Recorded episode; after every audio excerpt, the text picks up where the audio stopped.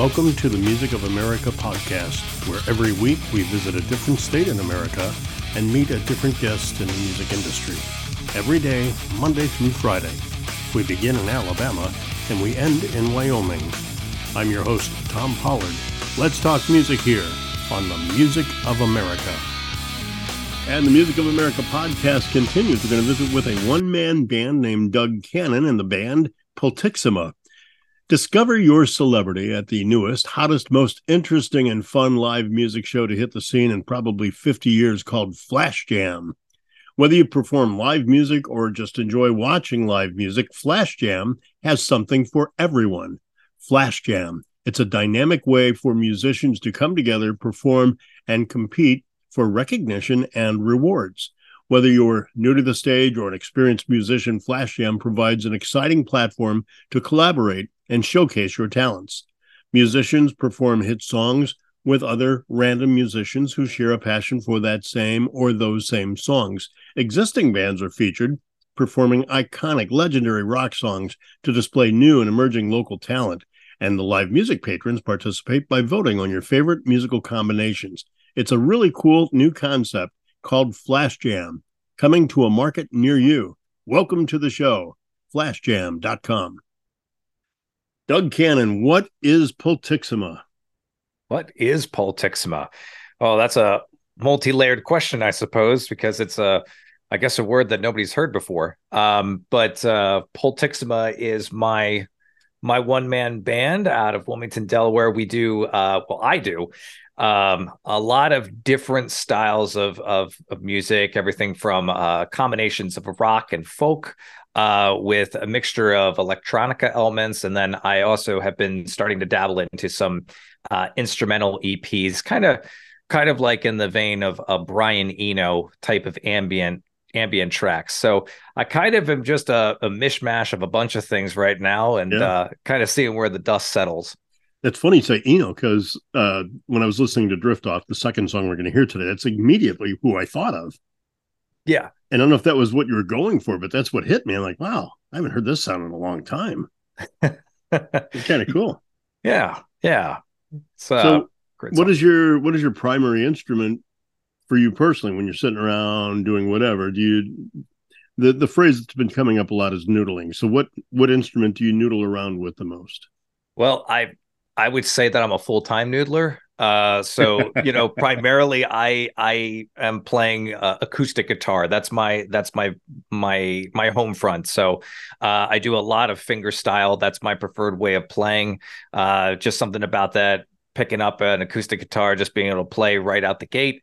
Always something I really have enjoyed doing. So uh, that's the thing that I go to first, and then um, I really build out most of my tracks not all but but most of them i build out from an acoustic basis and then and then progress from that point. point and then you add you add vocals you add layers you add synthesizer you add are there instruments that you have in some of your productions that you do not perform uh yes absolutely i mean uh you know it's a it's a great time to be a musician because you know you've got access to dozens and, and, and or thousands of different sounds through through keyboard VSTs MIDI uh, so I I tend to mess around with a lot of different uh, sounds from uh, world mi- music or toy instruments. Um, I really really enjoy like the sounds of uh, kalimba, uh, antique cymbals, mm-hmm. Uh, things that you know traditionally um, I would love to have access to in my studio, but um, you know, having them at my fingertips, able to just dr- grab them from Logic or you know from some other place like Spitfire, uh, it's just something great to to have on hand.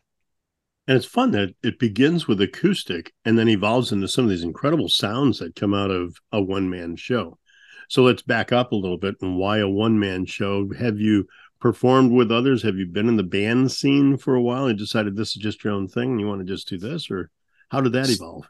Yeah. So uh, I have actually just started getting my feet wet with collaborating and performing. Up until this point in my career, uh, a lot of the music that I've performed has always just been something I've done in a in my own studio at home.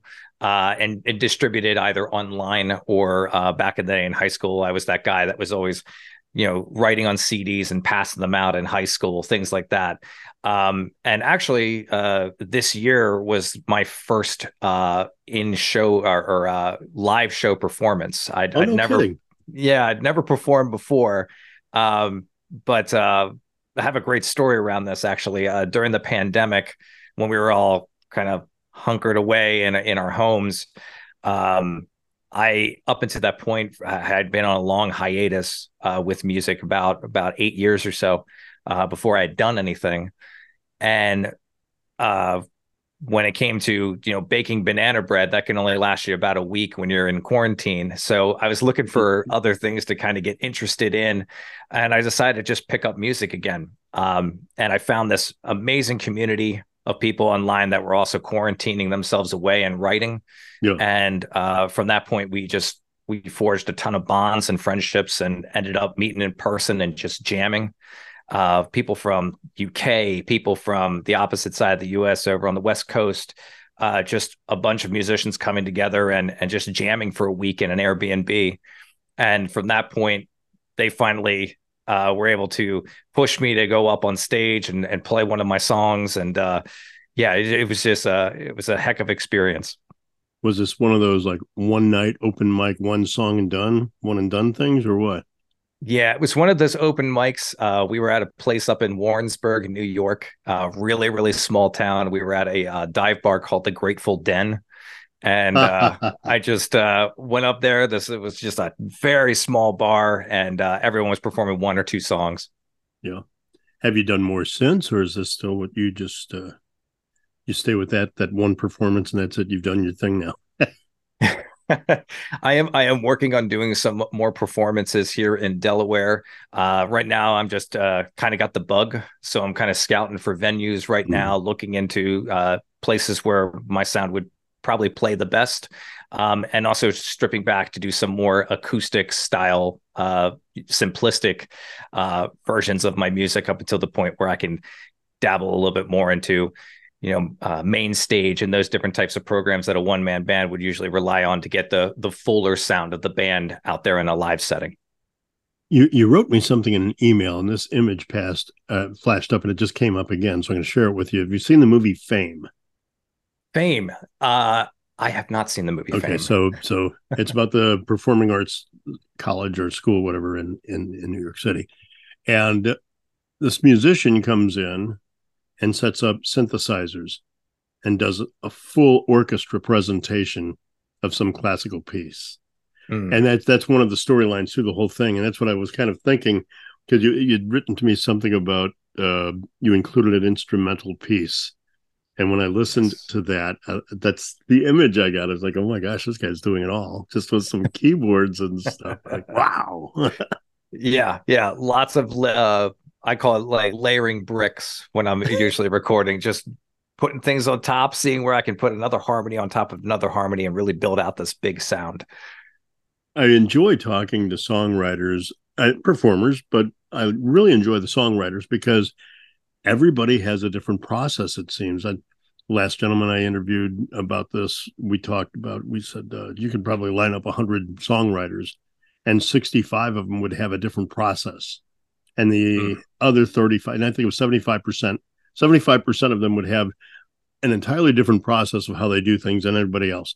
And the other 25% would have like an amalgamation of maybe what this guy over here does and this guy over here and this lady over here and this lady over here does so what is your process how do you how do you come about writing I I start always from a place of a stream of consciousness when I start uh, writing out a new song, uh, and it it always starts with the noodling, right? Uh, so I'll be you know sitting around with my guitar. Sometimes something will come to me in a few minutes, and then other times it'll I'll be sitting there just noodling away for an hour, going through my old catalog of of music, kind of getting used to you know picking up the instrument, playing again, getting uh, getting you know greased up. And then um you know when i get to the actual forming of the song it's it's it's generally starting with noodling and then i start to kind of uh, tease in a little bit of lyrics there. It usually starts from gobbledygook. So i'll i'll take uh, my iphone i'll write down on my uh i'll just write down gibberish over Uh-huh. top of the song that i think kind of works as a, a as a melody to to uh, on top of the guitar. Um, and then from that, generally, I, I I start to see like certain phonetics that I anchor to as I'm singing the song that just sound right, and I try to approximate words that would fit into that into that like, uh, like a, like a like a rhythm pattern, a rhythmic pattern like that. Yeah, Uh, yeah, the, the the story I use all is all the time is uh, scrambled eggs yeah, with uh, Paul McCartney. You know, he was going to write yesterday, but he didn't have words for it. This beautiful melody, and then John said, "I'll just sing something like you know some scrambled eggs. I think she's got such pretty legs." You know, right. and that was like the original. So that's why we have uh, we don't have scrambled eggs now. That's why we have yesterday, but it began with, and that, that that's that's interesting that you do that too. That you just you get this melody, but you don't have the words for it yet, but it fits, and it's got that symmetry that goes with the whatever you just figured out on the guitar. I don't know. Music finds itself, doesn't it? It does. It, it it has an interesting way of just kind of creeping into your psyche over time, as I, I guess you're getting further submerged into the piece that you're writing.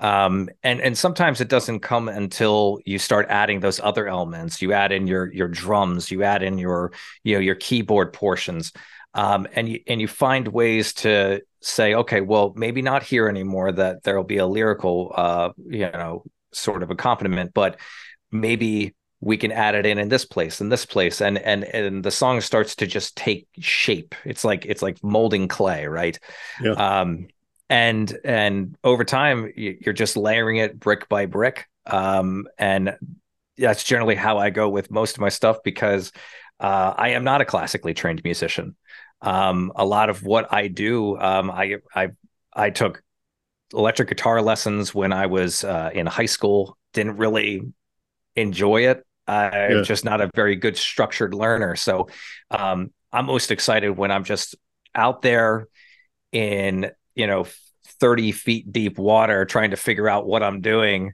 Yeah. so that I can get back to somewhere where I can get some footing. And uh, that's generally how I how I work is just kind of entrenching myself in something and, and digging my way out.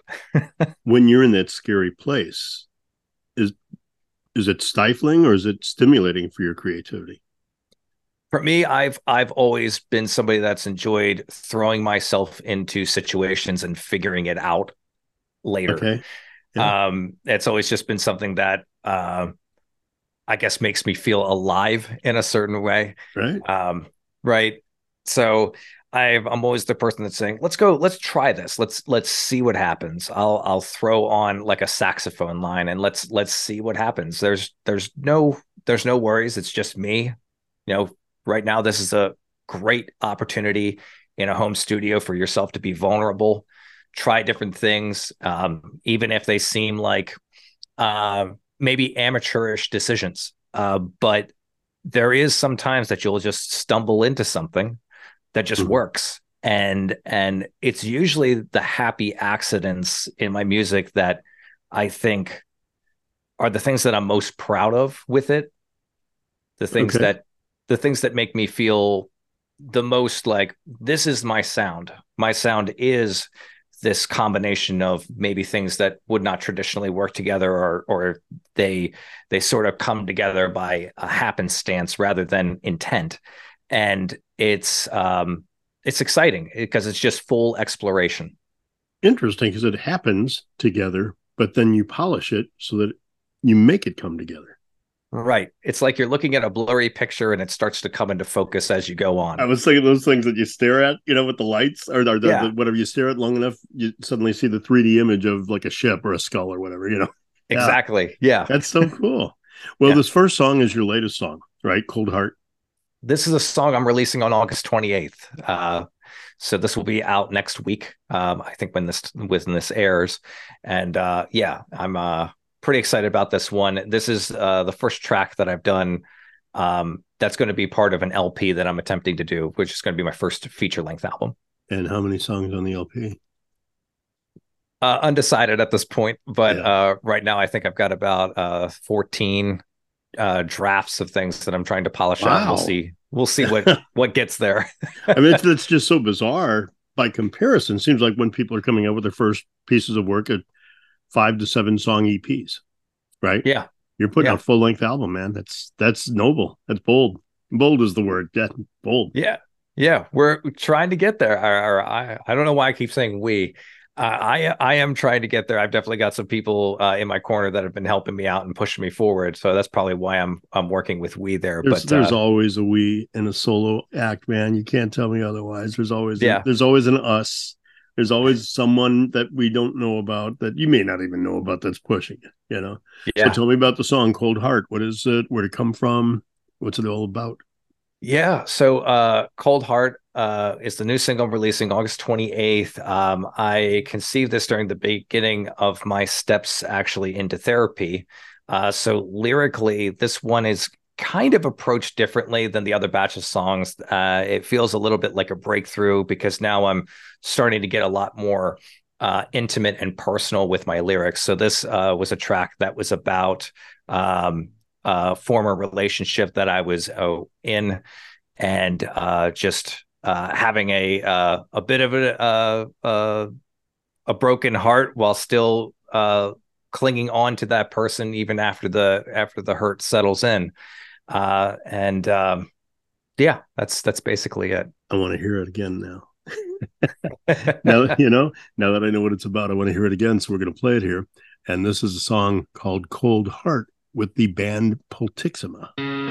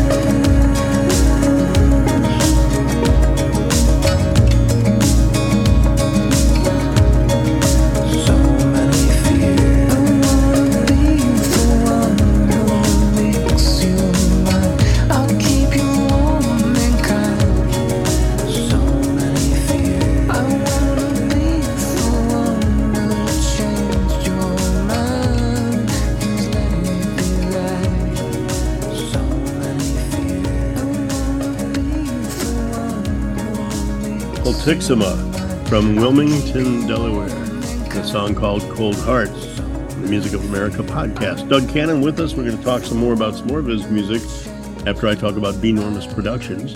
They've been producing and recording music videos for over 20 years. After years as a performer, the owner, Van Vierhoeven, decided to get back to that which he loved the most, which is production. Under the tutelage of Jordan Valeria, he opened up his own place in Milliken, Colorado. High end instruments, high end tools, all on hand to make your sound compete with your favorite records.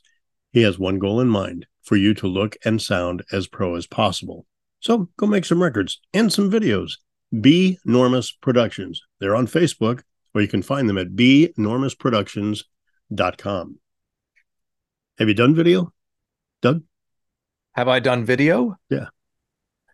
I I used to short uh, shoot uh, short movies, if that's what really? you mean by video. Yeah. Um, my uh, my major in college was film theory and criticism, so I've done a couple of short films uh, back in the day.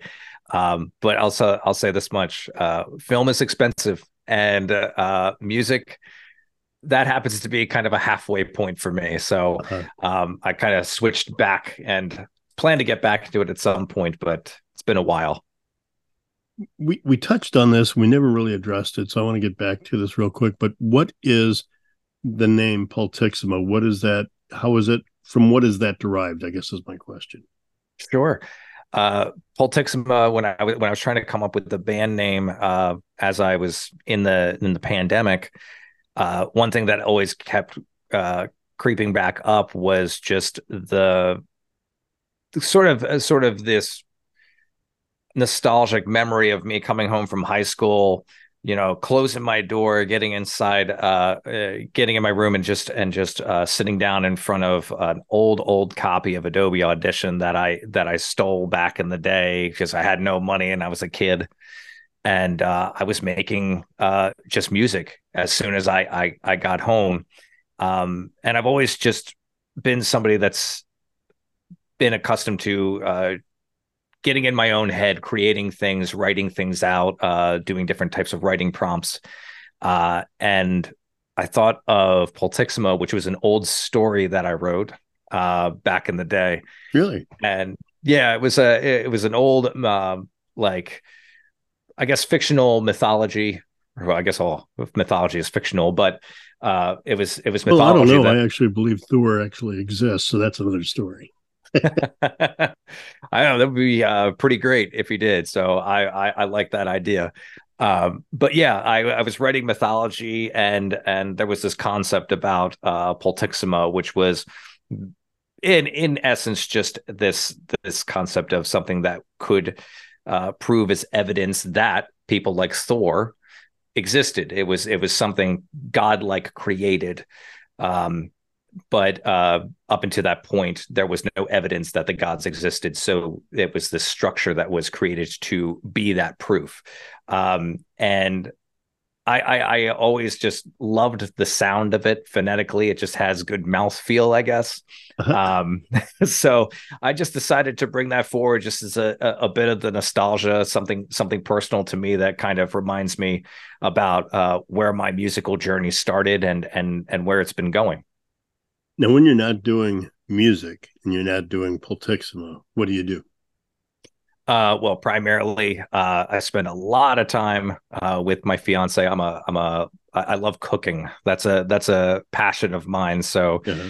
uh, I'm always uh, trying different things, picking up cookbooks and thrift stores, and trying to find these uh, kind of interesting recipes that I've never tried before.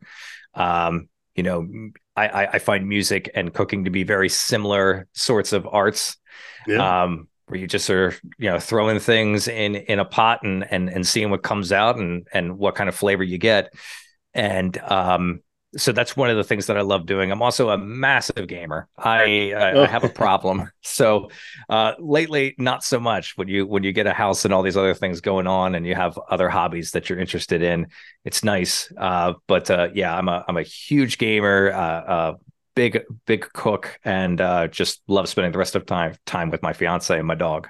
Oh, that's cool. What's the dog's name? Kumo. Kumo. Kumo. Yeah. Yeah. He's a little Bichon Frise and he's uh, all puffy and white. So Kumo is uh, it means cloud in Japanese. So we we had to call him Kumo. so you don't have a job outside of this? No, I do. Uh, well, outside of that, I'm a I'm a financial crimes investigator uh, trainer. So I I teach people in financial institutions how to detect money laundering and terrorist financing. No kidding. How interesting. Well, that's another show for another day. Yeah. ironically, ironically, uh, we're taking a trip to Maine. I'm in Burlington right now. We're taking a trip to Maine this weekend, so I'm getting caught up on the laundry and yeah. uh, I, I, found like $150 in the the dryer when I got done with the cycle. And so I said, "Well, this isn't line, but I'm learning really well how to launder money."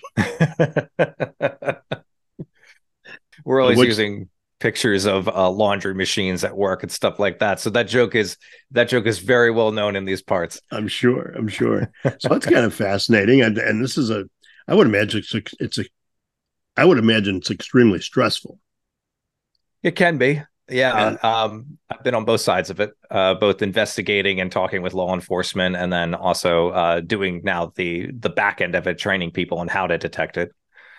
I would imagine for me, music is such a great stress release. This has got to be helpful. Like those two kind of go hand in hand. If you're in a high stress situation and you've got to release somehow, you find that release. If the music is it, then that's got to speak volumes about how good your music is because your music is really interesting. It's really good. Well, thank you. Yeah, uh, it, it's nice to have a little water and oil, I think, in your life, and and have that balance of that that nice split between the two. And uh, for me, that is definitely my career on one side of the the spectrum, and then on the other side is just wanting to cut loose and just and just see what happens. Now, you brought up Brian Eno earlier, and this next song we're going to play that's immediate, uh, immediately who I thought of. What other influences of that genre do you bring to the table when you're putting music together? Like, who are some other influences that help you put music together? Uh, we're talking about drift off here, right? Yeah. Okay. Uh, influence wise, I one of the big things for me when uh, writing uh, any any track that involves like a, a, a rock. I'm sorry. Wait a minute. Yes, we're talking about drift off, but um, my Eno influence, I think, was about ease. So yes, yes, yes. so that's why, like, wait a minute, Drift Off was more. It's got more of a, a hip hop like. It a, a, little bit, a little bit of hip hop in there. Um, one of one of the things that, and that's interesting because that carries over even to some later tracks that uh, we we formed a whole new band off of this single. Um, I brought in some buddies from uh, uh, from the community that I uh, got in touch with during the quarantine Mm-hmm. And uh, now we have a three piece band between myself, uh, another guitarist, and and then our drummer.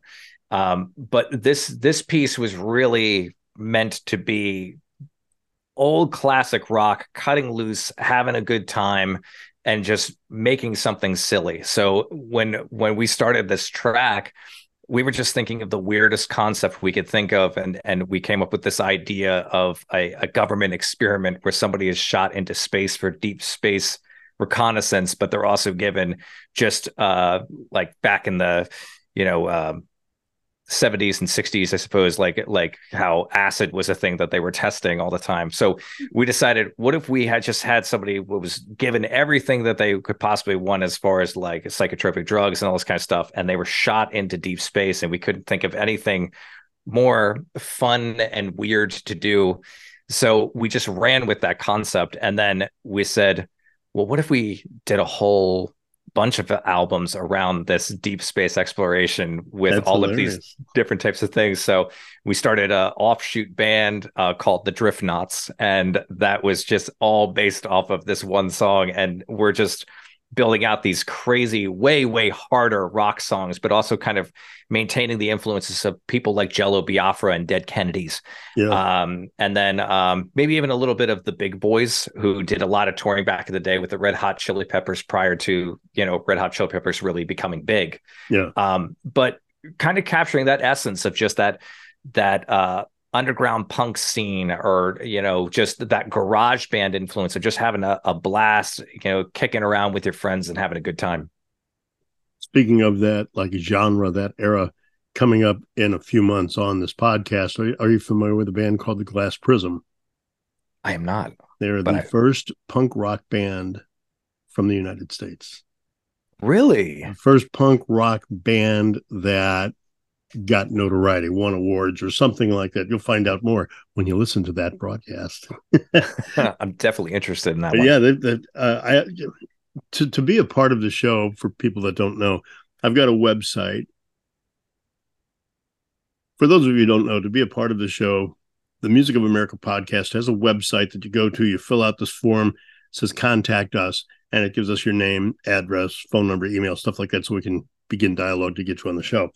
The Glass Prism sent me maybe a five page press release. like, whoa. Wow. And these guys are so legit and it's so cool. I can't wait to get them on. But when you were talking about about that whole era, because it's not an era of music I ever I, I just never got into it, you know? yeah And so I should have, had I been in that that genre, I would have known exactly who these guys are. That's why I was wondering if maybe you'd heard of them before. Well, now I feel a little bit ashamed after you telling me that. I, and I'm, I'm surprised I don't know who they are. But uh, yeah, when I was in high school, uh, I had a massive shift in just uh, what I was listening to because when I was a kid, you know, mainly it was like kind of what I would hear, hear from my parents, and then a little bit creeped in as I was in middle school with Red Hot Chili Peppers, Incubus, uh, A Perfect Circle. Those were some some big influences for me back in the day. But when I got into high school, I I met some you know just the grungy punk kind of guys. And they introduced me to all of these you know local record shops south philly punk sounds or Uh-huh. just in general. So i was listening to a, a ton of different stuff from dead kennedys annihilation time just all of these weird you know uh very very localized acts in in the punk scene. Um and that largely influenced me going forward is just uh, being obsessed with the sounds of the the less uh, commercially successful acts and more the local scenes and just people getting into a basement and just you know crowd surfing and Yeah. having a good time. I never realized until prior to this conversation that we had right before we went on the air how close Wilmington is to Philadelphia. And Yes. Philadelphia is such a powerhouse for music. And you It think is. of all the great uh, R&B soul that came out of Philly, the rock and roll that came out of Philly, does that well, I know it influences Wilmington. Does that overshadow Wilmington's own musical identity, or is Wilmington kind of the stepsister of Philly rock, Philly music, or how would you how would you classify that? We uh we Delawareans uh like to borrow from uh the influences around us a lot. Delaware is sort of a, a nexus point for, you know, you can get to New York City in about two hours. You can get to Philly in 20 minutes. You can get to Baltimore in an hour. You know, we're we're kind of this this uh, throughway. And uh, a lot of times, you know, uh, Delawareans will reach out to the Philly music scene and say, "Hey, you know, uh, I, I'm I'm looking for band members or uh, trying to pull some of those influences and doing a lot of shows up in the Philadelphia area." But Delaware in general is a lot more folk centric, I would say, than than the Philly area. Um, it it starts to get a little bit more uh, influenced by uh, southern um, kind of music. Really? Uh, okay. Yeah, because like when you get when you get uh into the Wilmington area, that's really like that northern part, very very uh like liberal. And as you go further down into the south, you start to get that more conservative approach. You get uh, a lot more folk acts, um, and and just a lot more of that country sound. So there's this uh, weird sort of dichotomy where the state of Delaware is just split down the center, uh, with the the top portion being more kind of pulling from the Philly area, and you'll Yeah. hear a lot of those rock sounds, you know, coming from that that area. And then as you go further and further south, you'll see a lot more folk acts um, down in the Delaware beaches and places like that. What do they call that? What do they call that southern part of Delaware? I forgot. Uh, so we call Southern Delaware a Dover. Yeah, that's the that's the like the Dover area, but uh, you know the the joke name is Slower Lower Delaware, which I don't think Lower. is That yeah. was it slower, lower. Yeah. But Yeah. I don't think of it as an insult. I think of it just as you know, uh, it's it's a different kind of vibe. It's just a more laid back vibe, man. So It is. It is. that's right. So uh sorry, I didn't mean to uh drift off there. See what I did? yeah, you got some good segues. I got to admit. Well, I try. I'm, I'm, I'm a punster, you know, and I always Yeah. look for the pun. So we got a little off track there. We're with Doug Cannon from a one man band called Pultixima, and we kind of drifted off about a song we were talking called Drift Off. So we're going to drift back in and we're going to hear that song now. So this is Pultixima with Doug Cannon, and the song is called Drift Off.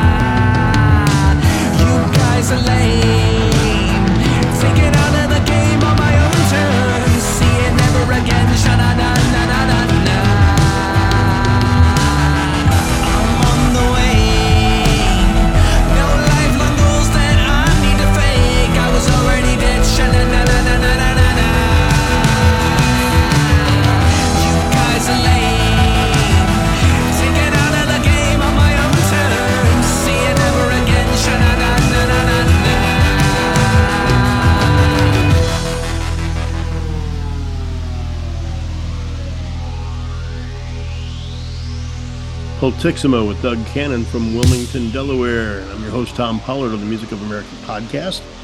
We're going to talk about an instrumental with Doug in just a moment, but this is something that was founded back in 1999 called Jazz Generation out of New York City. They have three complementary programs that promote both live jazz as an art form and the performing arts as a cultural asset to New York. Those assets are called JDP, which is the Jazz Standard Discovery Program, the Jazz Standard Youth Orchestra, JSYO, and since 2014, Keyed Up, KU.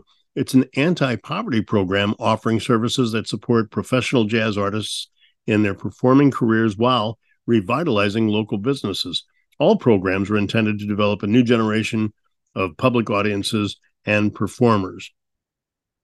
The one I like to talk about the most, though, is Keyed Up. It's their most recent program, began in 2014. It started by rescuing pianos that were destined for the dumpster. And then they position these into smaller local venues that are more known for hospitalities, you know, like a bookstore or a coffee house, something like that. They ask the venue then to chip in what they can. Jazz Generation kicks in the difference.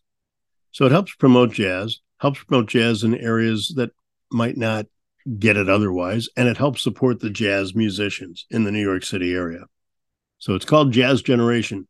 Check them out and please give freely. But Doug Cannon and Pultixima, Doug, do you dabble in jazz? I uh, do not dabble in jazz. I, I played saxophone for a brief while back in the day, but uh, I wouldn't necessarily say I got to a point where I was uh, a jazz musician. yeah. That's one of those things that there's no way if I ever tried to play jazz, I could. But I love jazz. I, will sit and listen to it for, I'll listen to it for hours live. But I Yes. have a real hard time listening to it with my headphones on. You know, just Yeah. to relax, to kick back and listen to some jazz. It just it, Yeah, because it's so personal to me. You know, jazz jazz is a is a physical performance too. It it it really is, and Yeah. and seeing the energy and seeing the uh how they kind of adapt to each other's play styles, I think is something that you need to see to really understand how impressive jazz is. Mhm. um, and and just how close knit those bands are when they're when they're playing together. It's it's it's something to see for sure. And the reason I kind of want to bring that up is because something happens in jazz that happens with instrumentalists, people that play music. Uh, Tim Hillwood, a friend of mine from Eureka Springs, Arkansas, incredible guitar player. There's no lyrics to his songs. Hmm. A woman I met in Alaska, a jazz performer, writes all instrumentals. All right. They're telling a story with music that I'm I, I'm not a lyricist anyway. Yeah, yeah, believe me. If you saw some of the songs I've written, you'd say you're right, Tom. You're not a lyricist, but you write songs with music that emote and and create feeling and and I'm envious, so envious of people that could do that. And you've done that with the next song we're gonna hear called Ease. And we made a reference earlier. I, I was off. I was uh, off my cue cards. I was looking at the wrong song, but Ease really reminds me of Brian Eno. And you said yes. So Yes. let's talk about that connection, the influence Eno may have had in that instrumental and how you use instrumental music to convey a message or project whatever it is you're projecting with that song. yeah, absolutely. Um, you know, uh, my dad was a was a big fan of ambient music when I was growing up, and uh, he would always be playing it when he was sleeping or just uh, you know just have it on around the house. So I I at an early age got really into the beautiful simplicity of the ambient approach and uh, I wanted to give that a shot. Um, and as I got further and further into developing into the ambient into the ambient scene, I realized how simple yet difficult that type of music can or challenging, I should say, not not necessarily difficult, but challenging that music can be. Um, Brian Eno, of course, uh, his ambient collection was something that uh, was front and center for me when I was building out uh, that that that EP, which is all instrumental. Mm. Um, and uh, another massive influence, at least for the piano portion, was uh, some of the soundtracks that were done by Trent Reznor and Atticus Ross. Uh, things like Gone Girl um, and Social Network. Uh, those types of those types of albums really really struck a chord with me with you know my my prior film experience. So uh, when I was building out uh, uh, Ease and and that album in general, I was trying to find how could I tell a story without lyrics, and one of the ideas I came up with was uh, combining it with field recordings, combining it to give it the sense that okay, what if I was watching a movie but I didn't have a screen?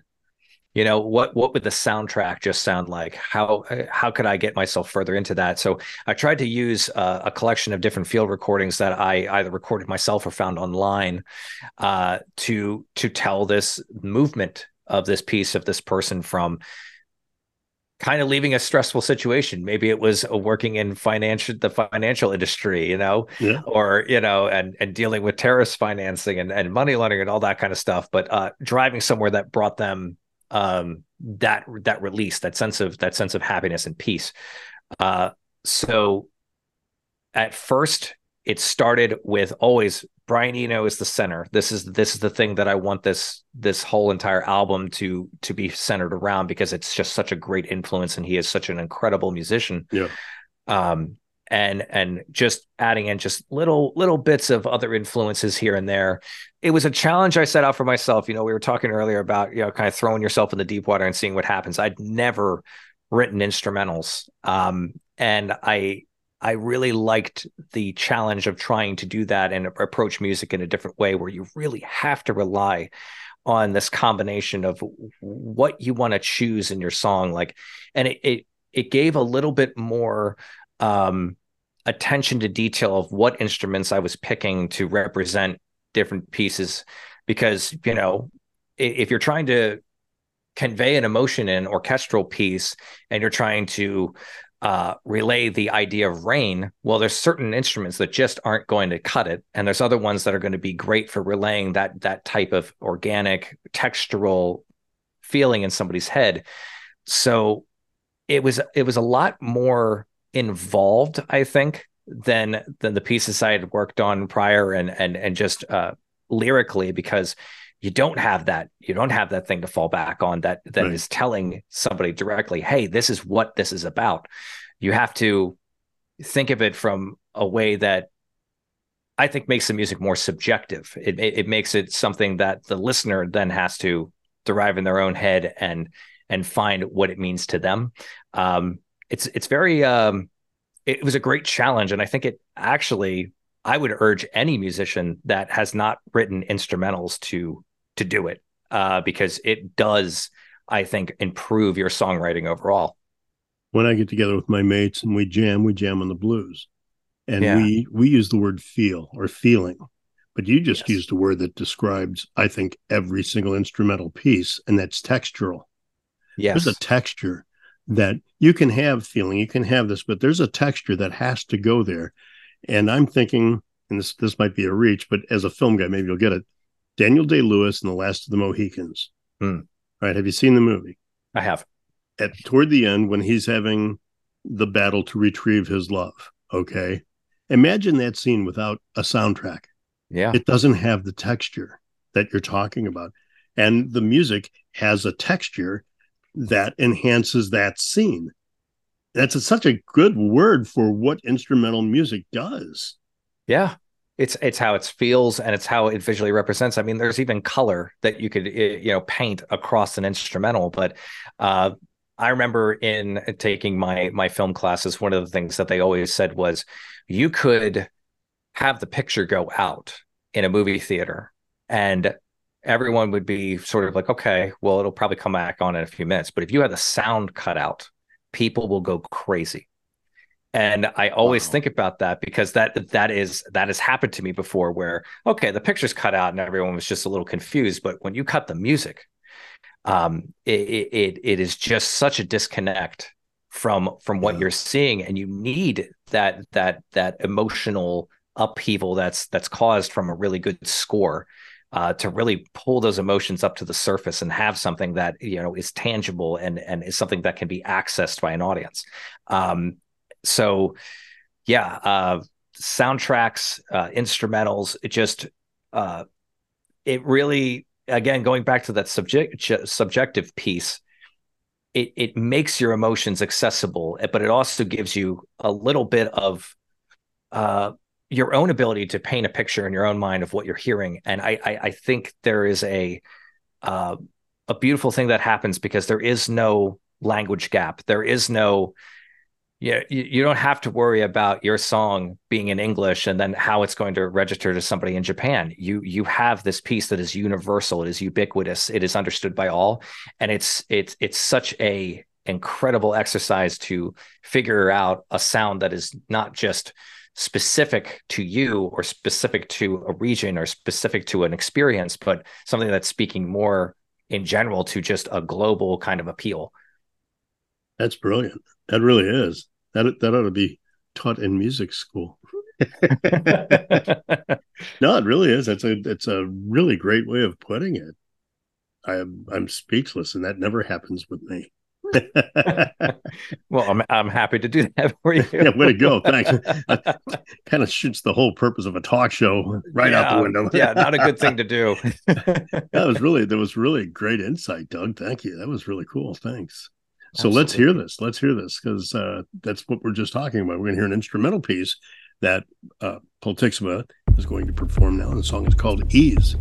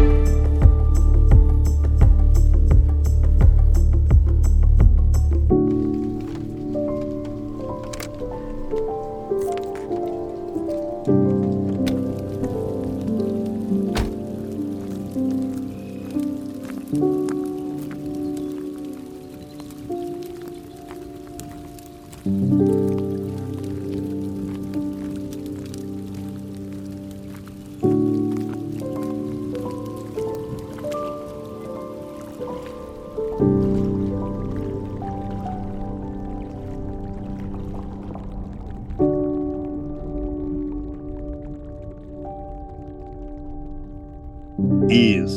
Pultixima, Doug Cannon, Wilmington, Delaware.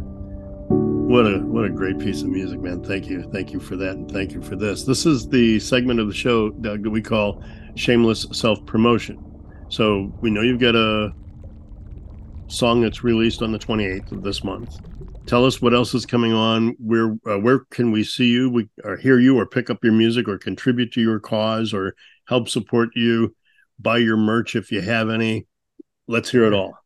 Absolutely. So if you're interested in buying any merch that I have, it's all through Bandcamp. Um, I have uh, actually CDs of diegetics. I do uh, I do personalized notes to every single one I send out, um, and that's just my way of showing appreciation. Um, and you know, appreciation is a big thing for the indie community, and um, it's one of the things that um, I'm just glad that you know places like this, podcasts like this, are, are highlighting some of these local acts because uh, we really thrive off of that that individual sort of listenership. Um, but yeah, Bandcamp is my main area if you're interested in purchasing any merch. Um, otherwise, you can look at my Instagram. That also has a, a shop of different T-shirts and things that you could uh, you could take a look at. But my music's available on streaming services. I think it's I think it's mostly available on on all of them um, whatever DistroKid does, you know. Uh, but uh, it's available there. You can you can check it out on YouTube if you're if you're one of those people that doesn't really like streaming services and uh, you want to you want to hear in on something. Um, but uh, the last uh, self promotion thing is more just a overall promotion, kind of in flavor with this podcast, and just saying, hey, you have local friends, you have people that are you know interested in making music and they're putting out CDs. Go out and support them um, they absolutely thrive off of again that individual listenership. They need that uh, in order to you know gain the traction that they're looking for. So share their links uh, make sure that uh, you're you're present and and and listening to their to their music. And um, of course if it just happens to be mine as well i'm very very grateful for it. And uh, just thank you so much for the time. And it's Pultixima. that's i think it's pilot umbrella lima tango india x-ray india I don't remember M and alpha. So M would be maybe. Yeah, maybe. and maybe maybe you'll check it out. So I appreciate it if you do.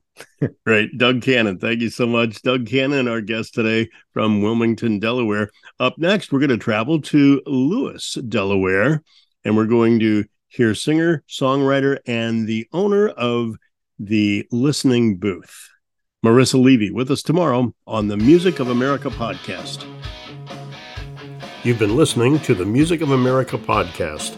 If you like today's show, please go to the website at www.musicofamericapod.com or our Music of America podcast Facebook page. Like us and follow the show and episodes. We tally the votes of all our shows, and the most listened to shows will be rebroadcast on our best of shows at the end of the season. I look forward to having you with us again and listening to the music of America.